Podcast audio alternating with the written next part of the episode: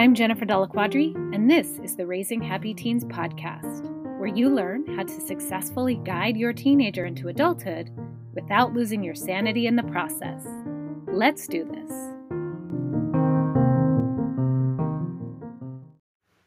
Hey, before we dive into the podcast, I just want to share that at the beginning of this podcast, I say that there are nine ways that I'm going to be talking about to help your teen build self esteem. It's actually five ways, but full transparency, got a lot on my plate right now in my personal life, my family life.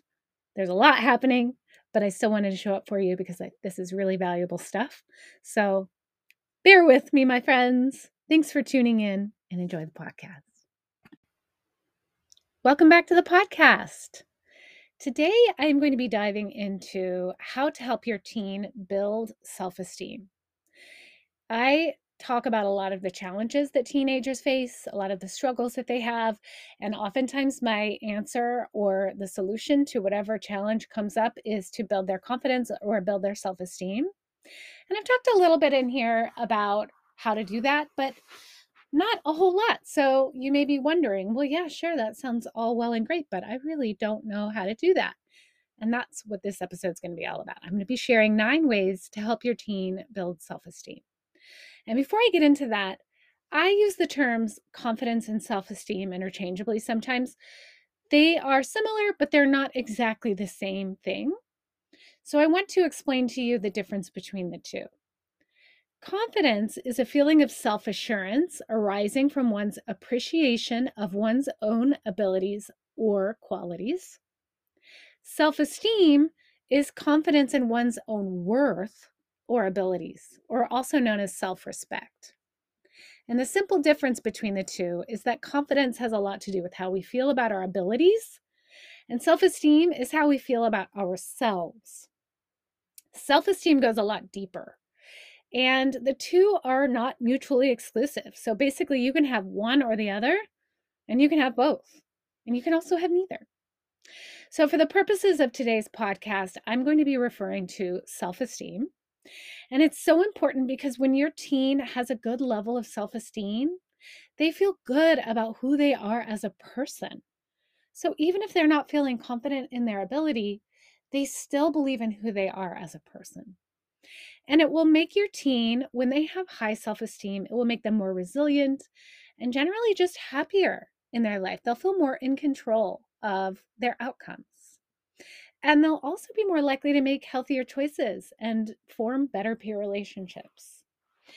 And fortunately, a person's self esteem can grow over time. And one way is through familial relationships and support. And that's where you come in. So, here are nine ways you, as a parent, can help your teenager build self esteem. Number one is to acknowledge your teenager's good choices. It can be so easy just to focus on the areas where your teen needs work, whether they need to clean their room or be more responsible, stay more organized, stay on top of schoolwork, and just overlook the good things that your teen is already doing. Because when your teen knows you believe in them and, and that you recognize the good things they're doing, they'll be more likely to notice those same things in themselves. So just be sure to point it out, not only the behaviors behaviors you see, but also the acts, aspects that you see of their character. Things like empathy, are they really cooperative? Are they good leaders? Do they are they taking do they have courage? Do they take chances? And they'll also be more likely to see the world in a positive light. So, one bit of advice I always give parents is to set a goal to point out at least one great thing your teen is doing every day. And it really sounds so simple, but it can be so easy to forget when you're just so busy with life. So, if you're somebody who is already doing that, thumbs up, you can check this box but if you notice, and of course notice without judgment, but if you notice that every time you see your teen, you're you're reminding them of something or you're pointing out something they need to do or that they didn't do, it's just a habit change. It's just a mindset shift. What do I see that they're doing well? Make sure that you point those things out at least one time a day, and then you're on the path to helping them feel better about themselves. Number two And this is along those same lines. But number two is to believe in your teen's competency. And that means letting your teen do it their way and avoid this temptation to jump in and just do things for them. And I know I am 100% guilty of this. So, take cleaning, for example. It's highly unlikely that your teen is going to clean things the way you would. And this is where I fall into this tendency. I like it done a certain way. So, I don't even ask my teens to help clean sometimes. and I just do it myself. And it puts the burden on me all of the time. So instead of doing this, teach them and let them learn by doing. And when you're always doing it for them, they're internalizing that they're not competent. And some of the things can be difficult to do. And that's when you really need to trust their judgment. Let them build that competence. Avoid taking over and just saying, uh, let me do this for you. It'll be easier that way. It may be easier in the short term, but it's not going to be easier in the long run. And the more they work through these challenges, of course, cleaning is just a very simple, a simple example. It's not, you know, a, a life altering thing, but it's one of many, many things that you may take over for your teen and just say it's easier that way. But if you do it in one area, it's likely you're doing it in other areas as well. So letting them be responsible for what they what their environment looks like, letting them be responsible for their assignments, believing in their competency, and then knowing that there's going to be challenges along the way. But that's where their self esteem is really going to grow by facing these challenges, working their way through them, and then learning that they're able to do it. So let them fail, and that teaches them competency. But it comes from your internal knowing hey, I know my team can handle this. And by you believing in them, they'll start to believe in themselves. Number three, and I kind of already said this, but is to allow your teen to make mistakes. And as parents, you know, we, we want to shelter our kids from these tough experiences so often, right? Setbacks and disappointments, they just don't feel good. And we don't want our teen to not feel good, our kids to not feel good. But when we do that, we rob them of the experience of overcoming a challenge. And confidence is built one challenge at a time. So teach your teen to lean into those challenges and also learn that failure is part of success, of success, ultimate success. And show them this through your own actions. Be open about your failures and your disappointments.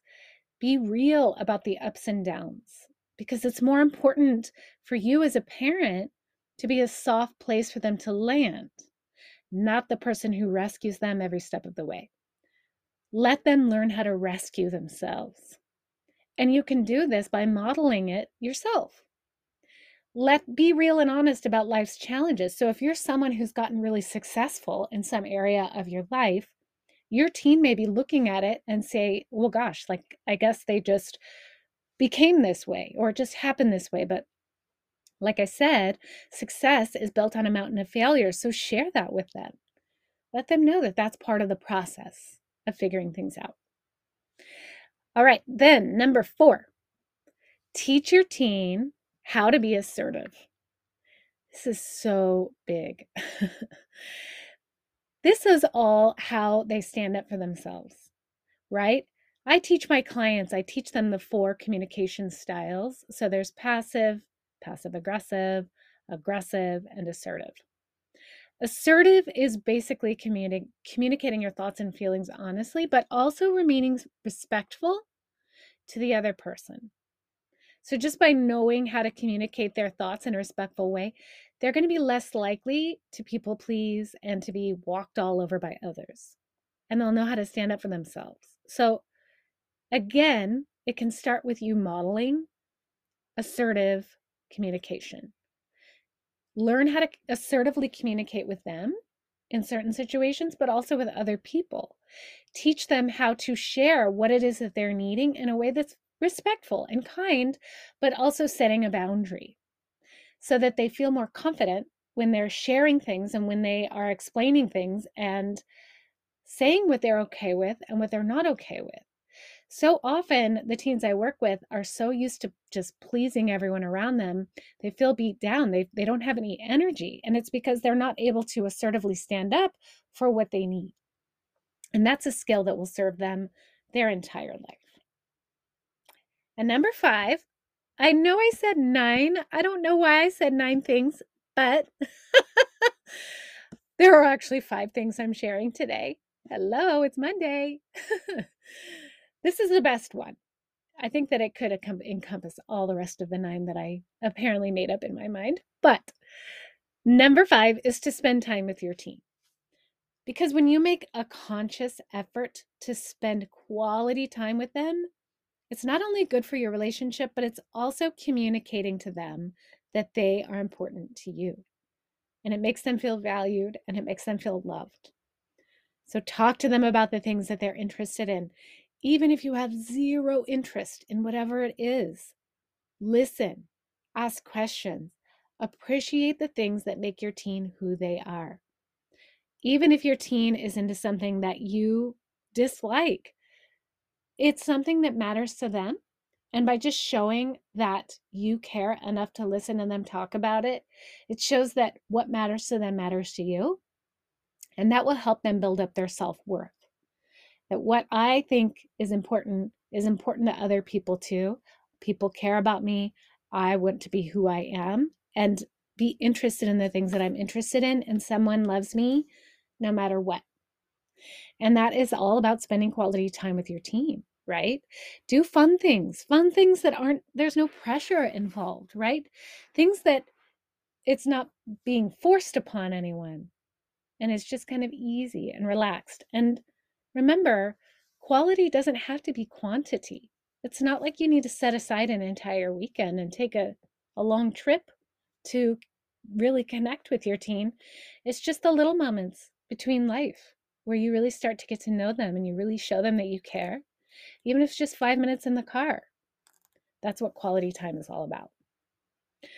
And know that self esteem, self worth, like I said before, this is so important to remember. It's something that can be built over time. So even if your teen has low self esteem or struggles with confidence, it doesn't have to be a lifelong sentence. And know that I can help your teen if they have low self esteem. Click the link in my show notes, set up a complimentary consultation, and on this call, I'll have you share with me a little bit about your teen, and I'll share my thoughts and explain what it's like to work together, and I can answer any questions you might have. And coaching really is a short term experience that can have a profound impact on your teenager's future and your relationship with them. And for your teen, it can be the difference between being pulled along as a victim in life and taking full ownership of who they are. So don't delay. Thanks for tuning in, and I'll see you next time. You liked this episode, I want to invite you to follow me on Instagram at jennifer.delaquadri, where you'll find more tips, inspiration, and connection to help you navigate this unique and sometimes challenging season of parenthood. I'll see you there.